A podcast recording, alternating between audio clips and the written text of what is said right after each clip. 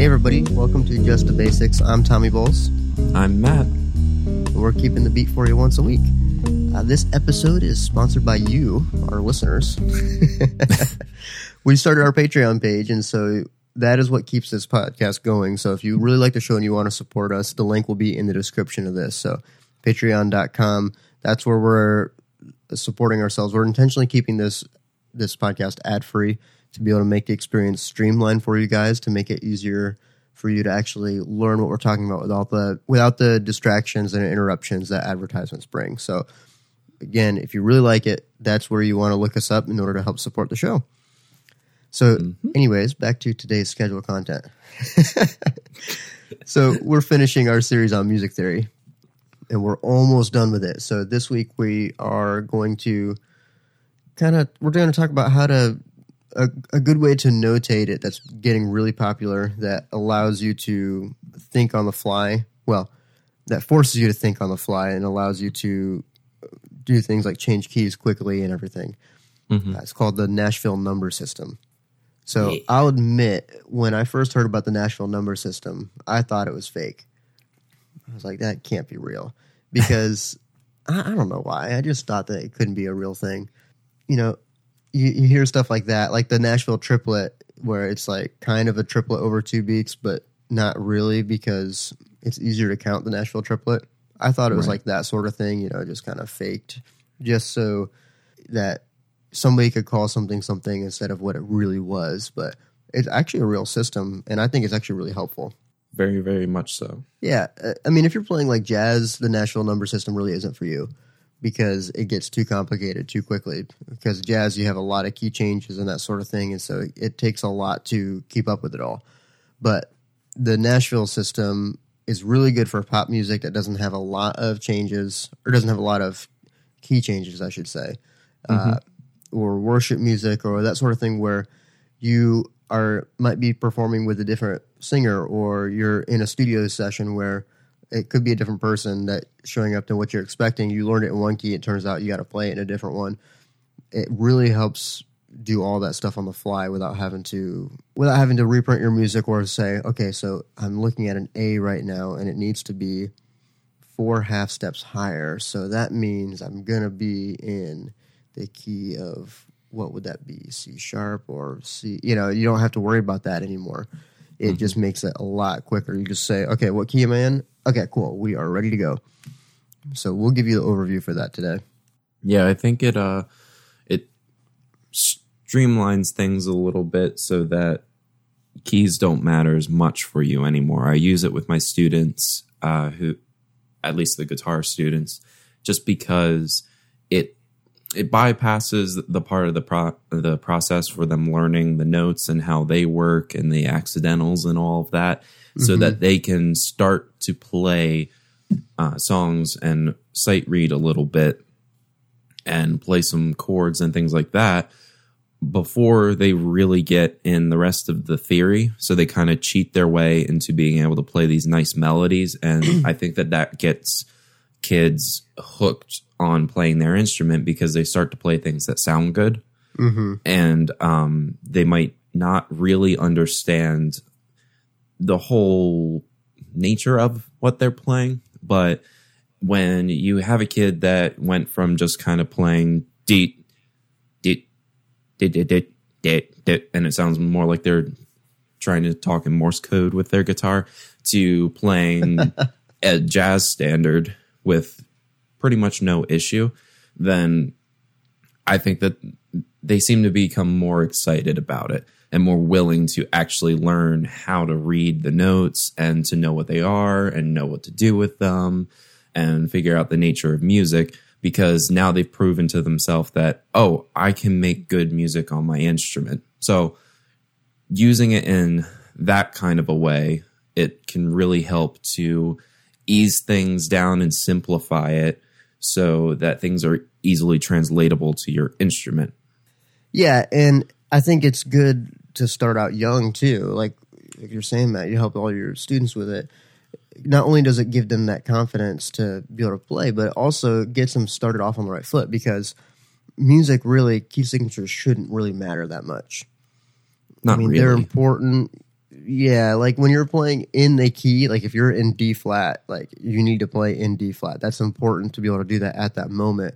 But whether you're playing in D flat or in G, it should make a difference. Right. You should be able to handle it the same way. And that's where stuff like Nashville numbers comes in for teaching your students. Uh, I don't think you should rely on Nashville numbers for everything, but No. I do think it's a really good skill to have. Like I still believe that standard notation should be a should be something that students should learn. There's Rather reason it's than called the just learning. standard. Exactly, right. Instead of just learning Nashville numbers and tab, you still standard notation still is very important. Don't even bother with tab. Yeah, the the problem with tab, so I'm sure most of our listeners are familiar with that. So what tab is is if you're if you're not a guitar player, you probably wouldn't know, or a bass player. So tab is basically what they do is they draw a picture of they draw like six lines or four lines depending on if it's bass or guitar, and then instead of writing the note out, they write what fret it is. So if it's an open string, they write zero. If it's the 1st mm-hmm. fret, they're at one. If it's a twelfth fret, they're at twelve, and they write that on the string that it is. The problem with tab is it doesn't show rhythm very well. They kind of try to show rhythm, and I appreciate what they've been doing. Like I've seen people write four dashes per beat if the smallest note they're going to play is a sixteenth note, and so I can hmm. appreciate that, but it still doesn't. It's hard to read, and it's super slow, and it confines you to one fingering for something. Now, sometimes that fingering is the absolute best one, but not always. Sometimes there are better ways to play it. Yeah, very rarely do those classic rock riffs that you look up when you first get an electric guitar. Usually they are so wrong and the worst way to play it. It gives you terrible tone and it's literally just some kid like you that played it by ear and figured that must be the way to play it. And the answer is no, not really. I mean, sometimes people will look at the videos of someone playing uh, their thing, and that does help because that will give you where in the neck they're playing it, and that that Right. probably gives you the answer. But there are nuances to it that uh, tab just doesn't show. That if you, um, even if you couple it with the actual sheet music uh, with normal standard notation, it's still it's a pain in the butt. It really is. I, I've seen charts that have the normal sheet music right over the tabs, and it's a mess. The song is several pages long. It's pretty much unreadable. You can't follow it very easily. So it's just best that as early as possible you get away from tabs. Maybe just return to them occasionally if you just don't feel like trying to learn something by ear and some classic rock thing. Then just use it to get an idea of the notes and go from there, and then put Or it in a spot started. that it works. Yeah, yeah. Just a I little tab works well doorway thing. to get. Yeah, exactly. To get you started on a song that you don't know, and then to figure it out for yourself later. Um, but hey, that's besides the point, right? so the Nashville number system. Uh, I guess we should probably tell you actually what that is instead of just beating around the bush. So it's basically just a way of notation. So we were talking about standard notation and tab.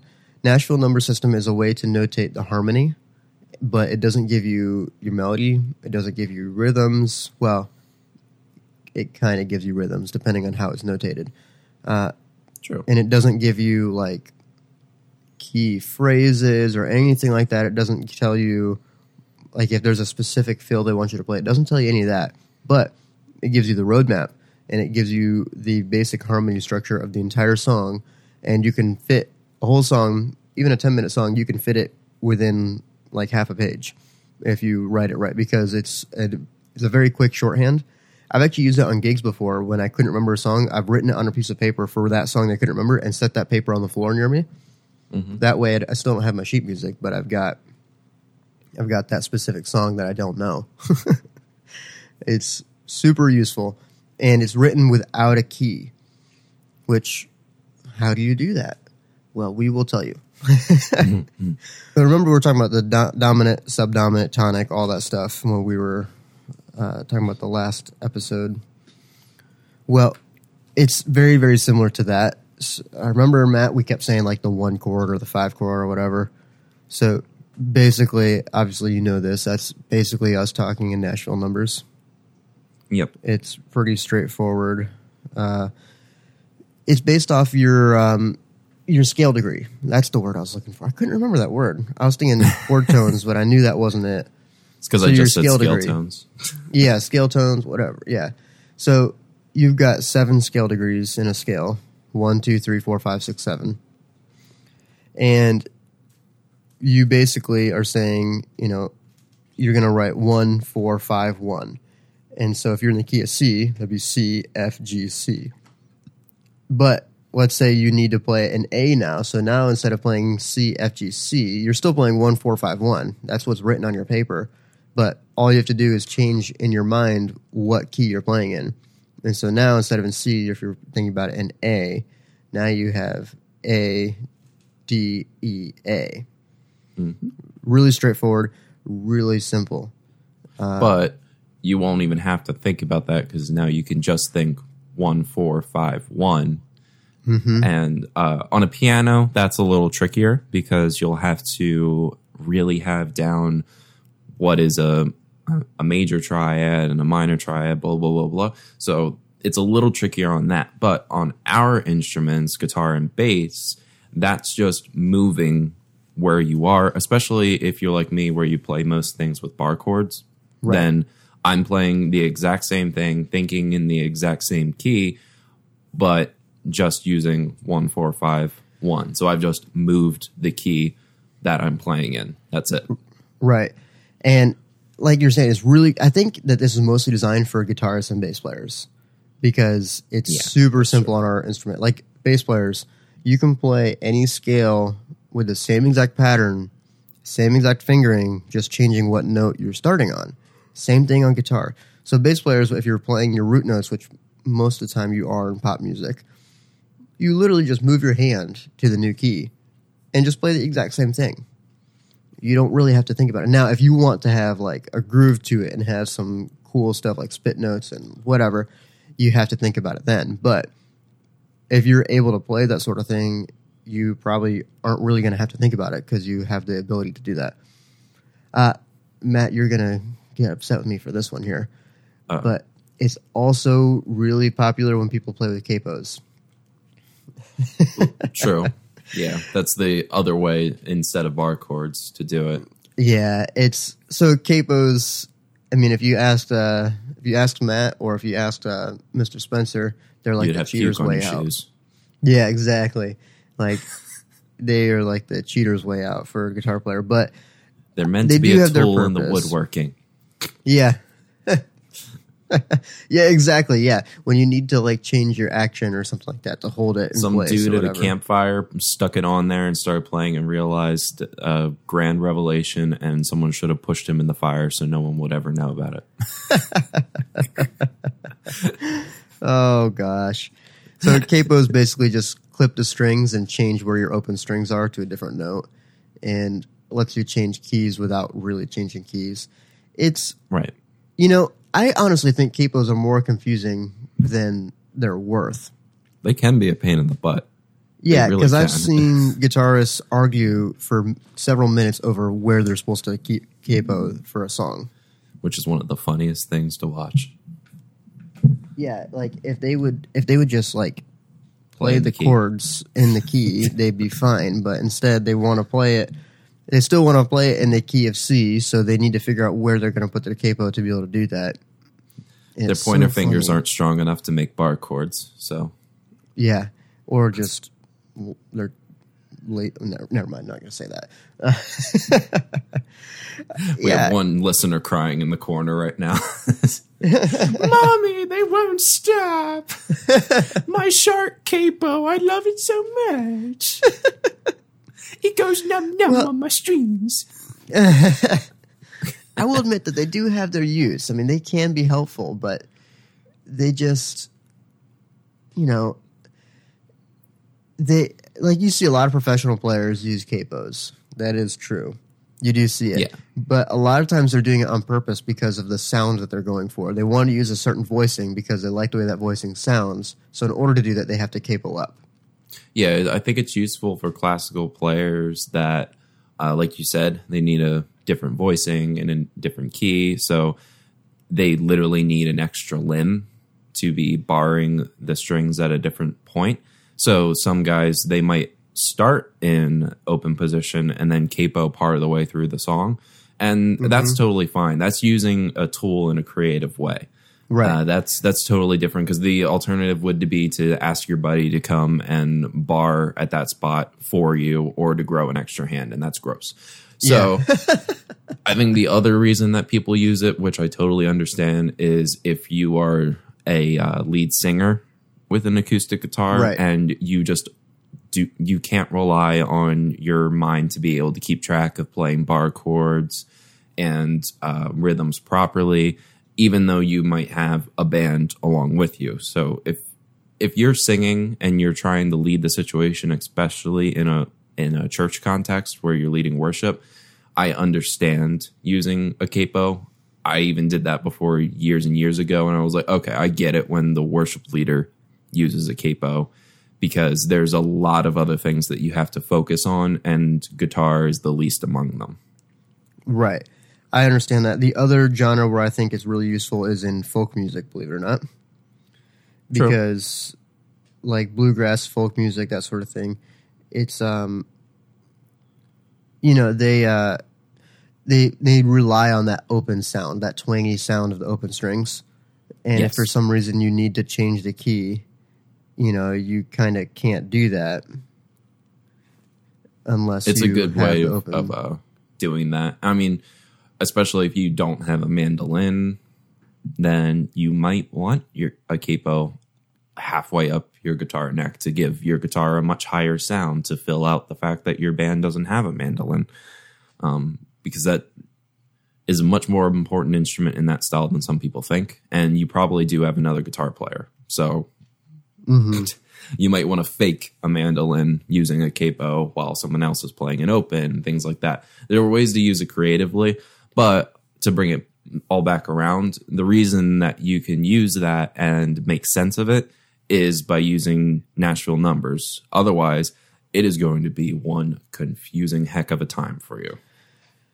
That is very, very true. So, like we were saying, I've, I've seen so many guitar players argue over which fret they're supposed to capo at, and they can't figure it out because they're trying to think, okay, we're playing this in E, so I've got the open string, but we really need to play it in D. So now what do I do? Because you're going down a step, and they just can't figure it out, hmm and it gets super complicated, super confusing for people, and it doesn't have to be that complicated. If you think about the Nashville numbers, just is really just a way to simplify everything, Yes. and it, so it makes it a lot easier.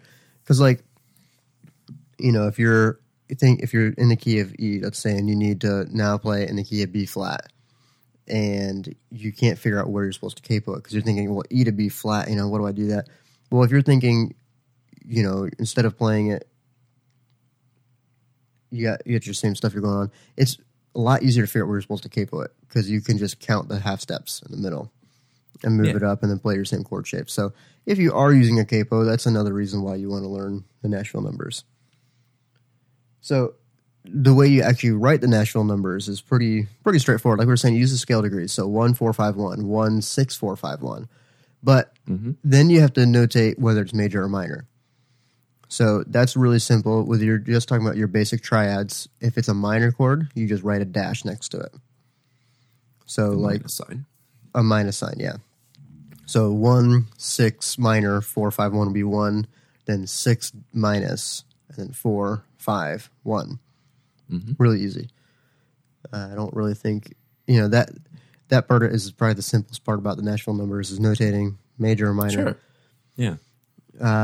you know, obviously you have your chords that are typically major or minor. So like your two chord is normally minor, your six chord is normally minor, uh, but it's not always. So when you're notating stuff, you got to make sure you remember to put those on there. Otherwise, you're gonna have somebody like me be a smart aleck and be like, "Hey, um, did you do this the right way? Is this really a two major chord? I'm gonna double. I'm gonna call you out in front of everybody." But really, it's not because I'm trying to be a jerk. I just want to make sure I'm playing the right thing because what you notated is not necessarily what you mean if you're, you know, so you just got to be careful of that. Make sure you don't forget. Yeah. Uh, Obviously, sometimes you are going to purposely want a two major. So in that case, you just write two. And that makes it really easy too, because then you don't have the the musicians that are playing don't have to question whether or not this is actually what it is. Like they don't mm-hmm. see D major and wonder, is that really D major or is that supposed to be D minor? As long as you wrote it right everywhere else. Mm-hmm. And then your accidentals make way more sense. You don't have to worry about, oh, wait, there's an extra note here that wasn't there before. Why is there a sharp in this measure, but there wasn't in the last one? Because you're not really thinking about that. You're just knowing, okay, this is the chord I'm supposed to play, and these are the notes associated with this chord. Right. Yeah, it's not hard. The um, the next thing would be notating your extensions. So the extensions aren't very difficult. Uh, you- I'll start out with the sevens.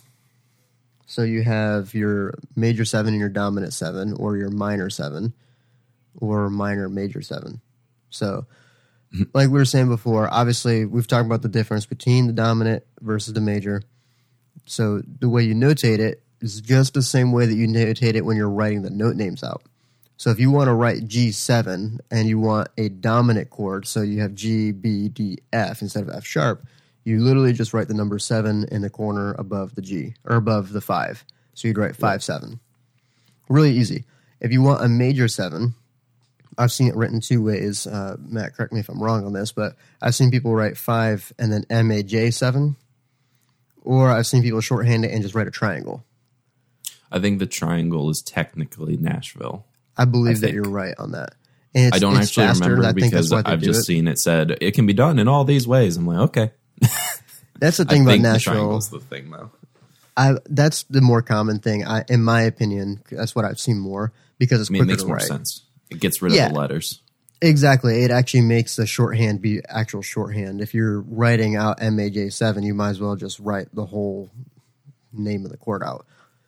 Uh, but the thing is about Nashville numbers too, and this is what sucks about it and makes it hard to teach, is that so many people do different different nuances and different variations in the way that they write it that you really have to pay attention. Make sure you ask the right questions. If there's something you don't know, make sure you ask before they hit record and don't waste everybody's time uh, real straightforward. But again, for the most part, what we're giving you is going to give you that basis that pretty much everybody's going to build it off of.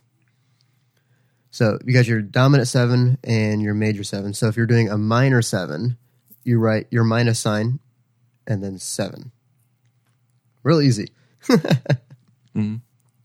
Now, Matt, the one that was kind of confusing is minor major seven. So Yeah. I feel like I would write minus and then a triangle. Yeah, I think that that works. It's. I don't know if I've ever even seen that notated in Nashville numbers, I don't think I have either, but it's such a cool chord. yeah, I, I think the minus major or uh, the minus triangle then- is probably what you'd see. Uh, you might see literally the the minus and then mage M A J, but Right. In any case, it's going to Yeah. be pretty doggone clear. And um, I don't think we really talked about that when we talked about triads and extensions and stuff. So basically, all that is is a minor triad with a major seven on top. So that's Right. your leading tone. So instead of a flat seven, it's just a seven. Right. So instead of C, E flat, G, B flat, if it was a C minor seven, you have C, E flat, G, B, B natural. And so it's it Mm-hmm. Very adds cool some more crunch to it. It's kind of, it's cool. It's it's different, you know.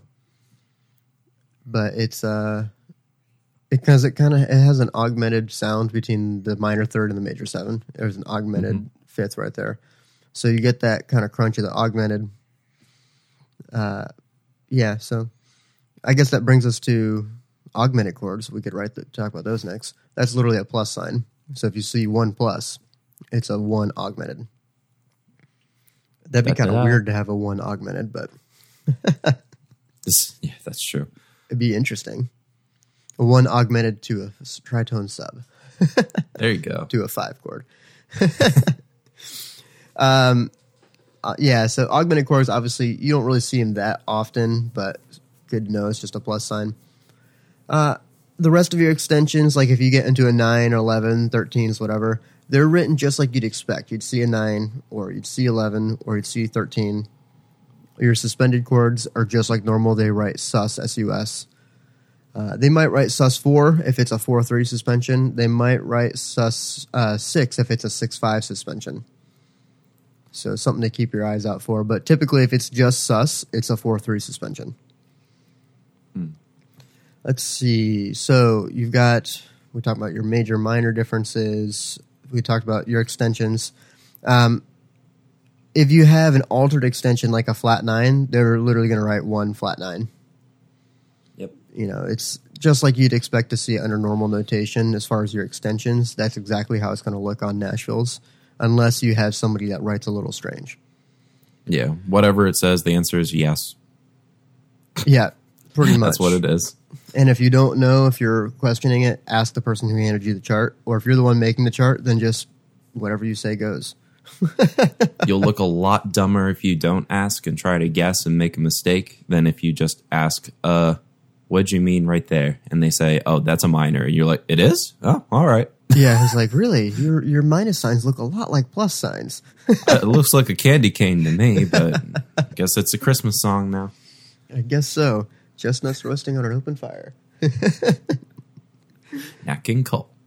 Oh man, that's too funny.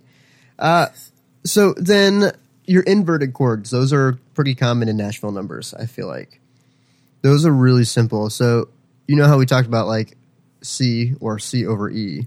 So you'd write one or one slash three, and so you write the slash like a backslash, not an underscore with the not like not like a fraction where you have the one on top of the three, but you have a slash like halfway.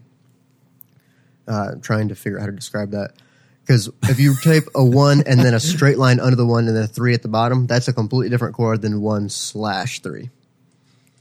It's like the little slash mark on your keyboard, that's the type of slash you want to use, that little forward slash. Oh, So- I understand what you're saying. I was thinking of a different way. I, I thought that you were saying the way that uh, some people will notate inversions where it'll literally be, uh, say, a C over E would be a C and then a line under the C and then an E under that. And it looks so ugly. Well, that's actually a it. completely different chord, though. When people notate it that way, they're wrong. Because that's actually a polychord. right. That, So it's a completely stacks- different thing. And then they try to say it's like that. And I'm like, well, it looks ugly anyway, so don't do it. Yeah, exactly. So if it's a like a forward slash, then it's an inverted chord. So one slash three would be one over three, or five slash seven would be five over seven. A G over uh, I don't a G over a B. So and when so that's where it gets kind of confusing. So five over seven does not mean G over F sharp. You're not or G over F because you're not talking about the seven in that key. You're talking in the key of the the chord that you're playing. You're talking about the overall key. right. So it can be kind of confusing, but it's you know the ra- the great thing about Nashville is you're thinking about it all in relation to your home base. Yeah. So five over seven, if you're in the key of C, would be G over B because the seventh note in key of C is B. So it makes it really nice. So like let's say you have an E flat chord in there, and it's like, well, where did E flat come from? I've never seen that in this key before. Well, literally, you just write flat three because it's all in relation to the key of C. Yep. Makes it really simple to notate. You just Or- say what it is. Exactly. So, like, if you're going from C to F and you want to throw a tritone sub in there, you write so one flat five four. You know, it's it's really cool. It's really simple. Um, the the thing we were talking about the the polychords that's kind of confusing. We didn't we haven't really talked about polychords before, so I'll just kind of give you a brief explanation. If you see a one and then a horizontal line directly underneath of it, and then five directly underneath of the one, that is not saying one over five like a slash would be. That's saying you play your one chord in your right hand and your five chord in the left hand.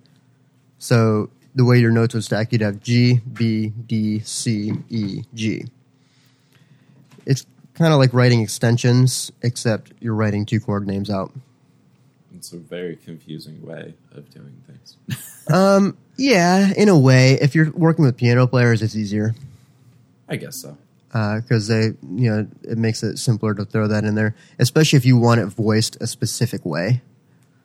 Because when you write an true. extension, they're gonna voice it based off of what they think feels best in the in the grand scheme of things. But if you want it voiced out G B D C E G, you know, with a tonic on the top and on the bottom, then writing the one over five, one directly over five polychord makes more sense.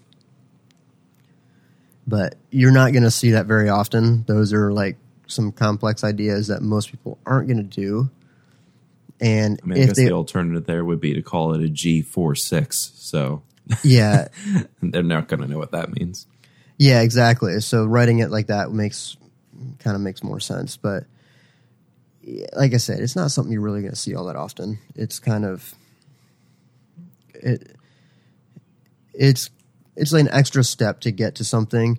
Basically, when you're writing in Nashville numbers, you're saying, "I trust my musicians that are playing for me to play what is musically best to fit the song."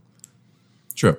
you're giving them the freedom of selecting their voicings, of selecting where they want to play it in the the range of their instruments, where on the fingerboard they're going to hit it, and allowing them to make those musical decisions so that you end up with a creative piece that you wouldn't have come up with if you would have just put everything down. Because then you have each individual's opinions and their musicality in it instead of just what you thought in your head. Right. It gives you a guideline that basically takes out all of the info except for the direction that the harmony goes. So you might talk about, we're going to do this as a reggae thing or a funk thing, whatever. And then you just go right into it. Well, you don't have the uh, the rhythm section rhythms of where the hits are and such. You don't have what the melody looks like. You don't have the lyrics or any of that. All you have right in front of you is the chords. Now, I do think like uh, it's worth mentioning that the Nashville numbers they do work for the melody as well. Like, that's part of what my students learn is to read the uh, the scale degrees as numbers as well. Um, and the reason that I let them do that, even though it kind of simplifies things, and then we get more into them actually reading the notes, is because it's training their ear. And Right.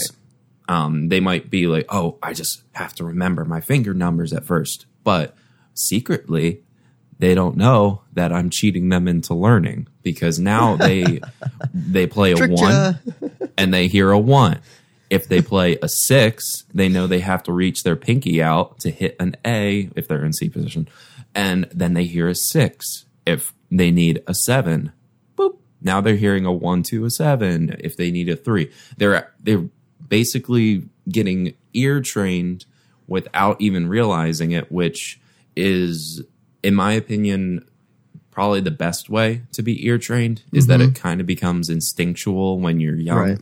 So later on, it's so much easier for you if you try to do it intentionally because that's one of the things that I wish that I'd had when I was young because my ear is dumb as dirt and there's nothing mm-hmm. I can really do about it except just give it time. Just let it learn, keep on thinking in numbers, keep on humming to myself and uh, processing it and just let my ear learn over time because it's an idiot right now. And eventually it'll learn when I'm old and gray and it'll finally be able to hear the difference between uh, a three minor flat nine and a 13 chord and such like that. But uh, anyway, the point is, is that you won't get handed a chart that is literally numbers for a melody. I would be really confused if someone did that. That's kind of what, in a way, that's almost what a tab is, but not really. Um, it really isn't at all, but it's like an equivalent to that because it doesn't give you enough information. And it's just like, well, what on earth do I do with that? That doesn't make any sense. But you will get a chart handed to you that's just numbers. That is the harmony. So say uh, you have a lead player that's playing "Have You Met Miss Jones" and no one else knows what the the chords are. So they hand out nothing but the Nashville numbers for it. Well, uh, that automatically will be a little tricky because the B section modulates. So it it might be notated that they put like a uh, a B flat right before the two five one. That's a B flat, and then into G flat and things like that. They might notate it that way. They might go the real roundabout way, which is to write what it actually is in related the, to uh, F. right which that that that's fine too. Um, they might do what Yeah. we had to do in theory courses, where you wrote what it is in relation to F, and then above it wrote it in relation to the key that it's going to. It changes so quickly that that would just look like a someone Yeah, pooped on your paper. But that's why you don't see it in jazz that often. yeah, because things change it- a little bit too much. You need to know to be able to communicate that because it's much faster to say. Uh, the B sections so going a two five one B flat, two five one G flat. That that's much faster than saying, okay, it's a C minor to an F seven to a B flat major seven. That takes so much more time. Right. Where And- if you just hear two five one, boom, there you go. Exactly. It establishes relationships very easy. So Yeah. you just know what to do. It's not it just requires less thinking. I mean, if you know what a 251 is, then it doesn't matter what key it's in, you can play it. Yeah, Unless you it will literally tell don't you know three chords with one little phrase. Exactly. a 251 G flat, I know exactly what that is and what to play in Mm-hmm. several different kinds of voicings. And exactly. And I'm not thinking of what the chord names are. right. It's just those three chords coupled together into each other. And I don't have to think about it because there's no reason to. I'm saving Exactly. my mind time and space to be thinking about other things. Right. And obviously, it does take time. I mean, there are things that you have to know. Like you have to know your scales, like we talked about a couple of weeks ago. You, if you don't know your scales and your key signatures, you're not going to know Nashville numbers. It's not going to make sense to you. But you know, I feel like learning them together will help you learn them faster. If you you know if you think of everything in relationships like that, it makes it. I feel like it solidifies things in my mind when I think about them in relationships to each other. And that's what's so great about Nashville numbers is because you're relating everything back to your home base, and so it makes it a lot easier to remember it all. And especially like let's say you're in a like if let's say you're in a church situation where you're you're playing like a five song set and they want you to memorize it.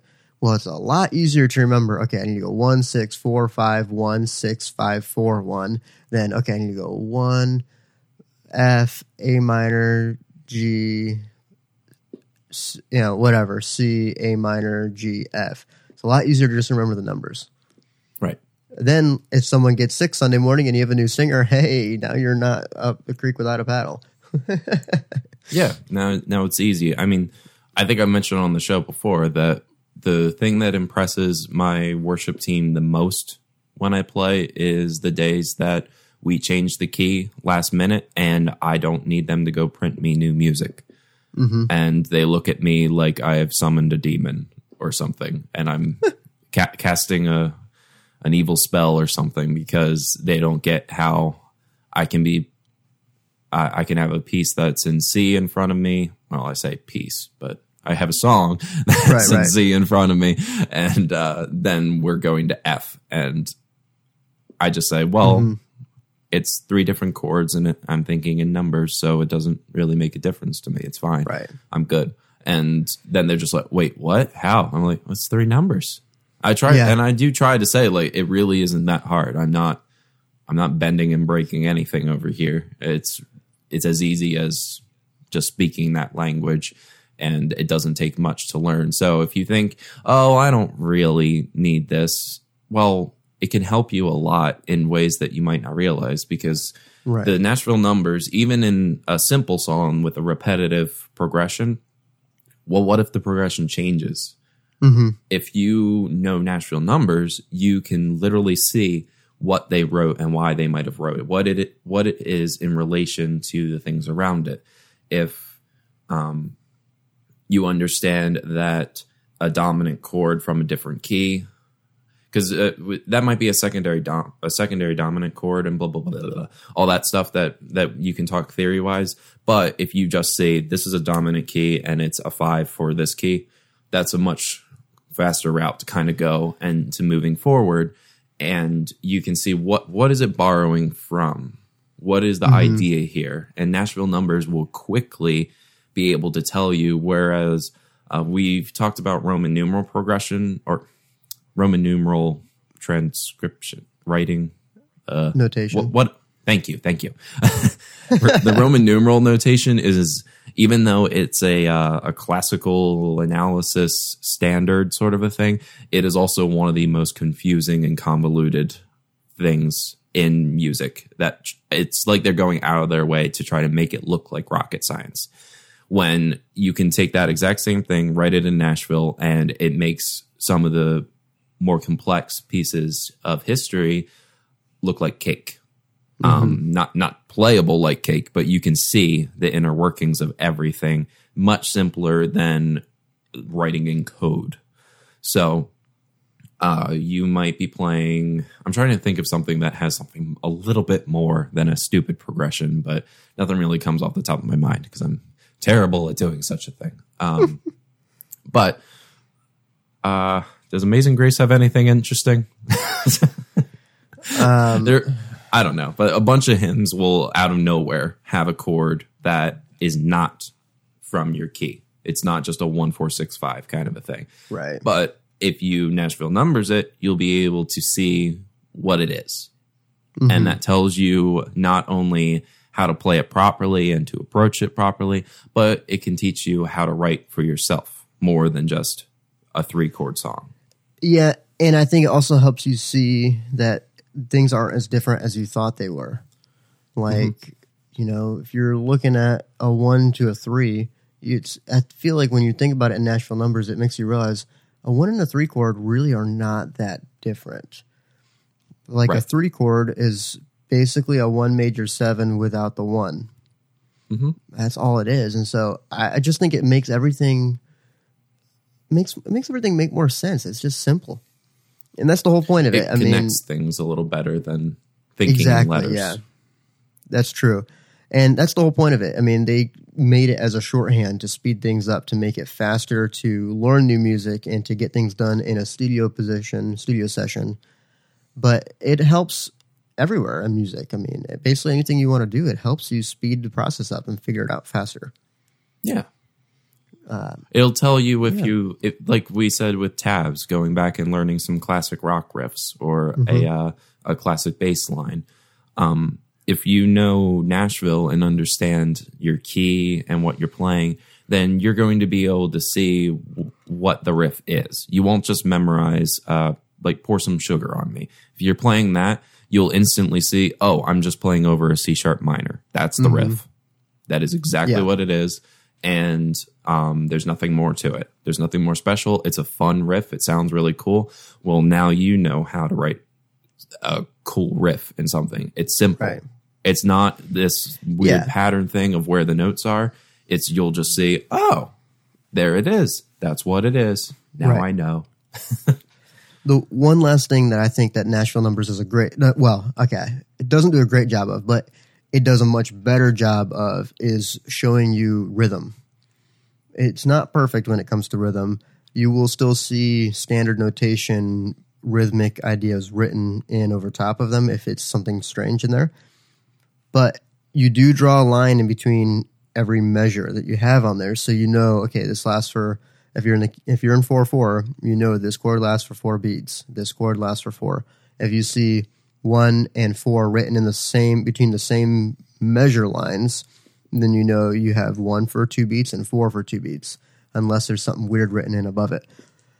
It does a lot better job of writing rhythm out than like your lyric charts that people give out a lot Right. you know the ones that have the words on it and the chords written above the words those are really hard to count rhythms on because mm-hmm. it's written over a word not you know well what if the word starts on the and of one instead of on one? Do you play it on one or the and of one? You gotta you know it's it just makes it simplifies that. It makes it easier to figure now it's not perfect. There are uh, its downfalls with rhythm. It's not it's not going to get real complex rhythms in there but pretty much anything that you need to notate on there you can figure out. Yeah. so, yeah, um, I think that pretty much covers Nashville numbers. We, knew it was going to be a little bit shorter of an episode because it's pretty straightforward, nothing Yeah. too complicated. But if you do have questions, feel free to reach out to us. We really like helping people with these sorts of things. You know, it's it's really it's a lot of fun for us. I get a lot of enjoyment out of going to Reddit and the music theory things and like answering people's questions. It's super satisfying to me. and uh, so if you have questions, reach out to us. Either we have a Reddit, a subreddit for Just the Bassics that we're doing a post for every episode. If you have questions about that episode, you can post it on there. Um, it's just the subreddit is called Just the Bassics, or you can email us or send us a message on Twitter or Instagram. Um, I'm at T Bowles Music on both. Uh, but let's move on to our listening recommendations for the week. So, what do you got for us this week, Matt? This week, I would like to mention that the band Lettuce, yes, just like the vegetable, spelled exactly the same. Um, I didn't discover them until, well, I think after I graduated from from Liberty. You know, you knew about them. I Yeah. didn't. I had no idea. They just uh, appeared in my Spotify at some point.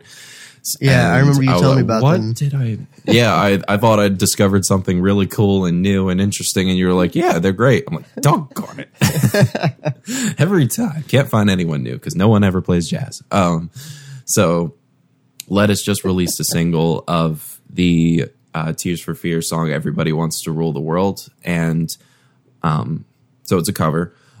But the way that they do it is uh, very interesting. They do a lot with it, and it's worth checking out. I I enjoy listening to covers of popular songs or maybe not so popular or whatever, just because it's interesting to see what people will do and then uh, judging them if they didn't change it enough and they just tried to re-record a song or if they went too far with it.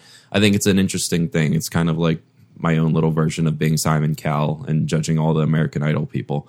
But uh, what Lettuce does with this, it's transformative enough to be truly original and entertaining and a different experience than the original song while also keeping very faithful and genuine to the original song and keeping to the same um, tonal soul that the original has. So definitely check that out. There's tons of different uh, covers that you can look at look out for for so many different people. I I encourage that, especially for people that want to get into arranging, is to just start listening to covers and be very very critical of everything. Like the uh, for example, like Weezer's recent cover of Africa, I hate it. Um, all they did heard it. it, it's not worth it. Um, it's literally taking Africa and pretty much just making it their own thing. Weezer's a one trick pony anyway. I've never liked them, but uh, so sorry, listener, if that offends you, but I've never liked them ever. Uh, they're after my time, I guess. if it came after 2000, there's a chance I don't like it, but um, that and all kinds of other covers. It's very helpful for arrangers and composers to listen to to see what kinds of things people do to change popular songs. And I think mm-hmm. it even helps if you're like me that really the way that I quote unquote cover things is by taking jazz standards and doing it in my own way um, Right. Because that's that's like the heart and soul of jazz is not doing it exactly as Miles did it, did it or Charlie Parker or something. It's making something new into your own rendition of a standard.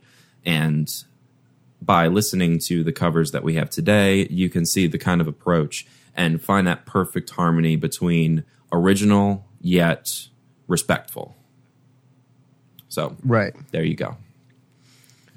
All right. That's a pretty good one. I like lettuce. I've been I've listened to them for a while. They're They're fantastic. yeah, they're like high like high powered, high flying, really fun stuff. Um so it's funny, my recommendation is actually new music as well. This is a new album released in 2019 by Cory Weeds. It's called Live at Frankie's Jazz Club. I have not listened to the whole thing yet, but everything I've listened to has been really great. Uh, I especially like the song Formidable. It's really cool. So he's a saxophone player, really awesome stuff. It's sounds great. Um, I actually heard this on the radio, believe it or not, which you know you don't really hear much on the radio anymore, as far as new music. So I was shocked. Normally you hear just the same, you know, same top ten songs played over and over again, but this was really cool. I like I liked it so much that I sat there in my car after I got home and sat there just waiting for it to finish before I went inside. and then there was another one that I listened to right before I got home that uh, it's a familiar song. It's called Road Song, but this one was recorded by Graham uh, Dechter or Dexter. Sorry, Graham. I know I botched your name, so if you're listening, I'm sorry. but it, yeah, it's really cool. It, it was. Uh, I really liked it. I haven't heard a version that I've liked that much of that song in a long time. So it, both those songs are really cool. Uh, Road Song, that version was released in 2012. So both pretty recent stuff. So I'd check them both out if I were you. I'll put them in the. Um, I'll put all these things in the our, in our Spotify playlist again. So I've been putting that in the link of all of our shows. So if you want to uh, follow it and get all the new music, you can go ahead and click on click follow on that, and you'll get links to or you'll be able to see all the new stuff we post. Yeah. So, all right, guys. Well, thank you so much for tuning in, and listening with us every week, and uh, learning with us as we kind of go through our journey of learning new music theory. Because honestly, you know, as obviously we know a lot about this stuff, but teaching it to people makes us learn it better. And so I've had to do more research for this than I ever thought that I was going to have to. So it's been a fun journey. And so thank you guys for tuning in with us every week. Remember, like we said, we are sponsored by you guys, our listeners. So if you want to support us, go to the Patreon page. Uh, the link will be in the description of the episode here. So, all right. Well, thank you for listening. We will see you guys next week. So long.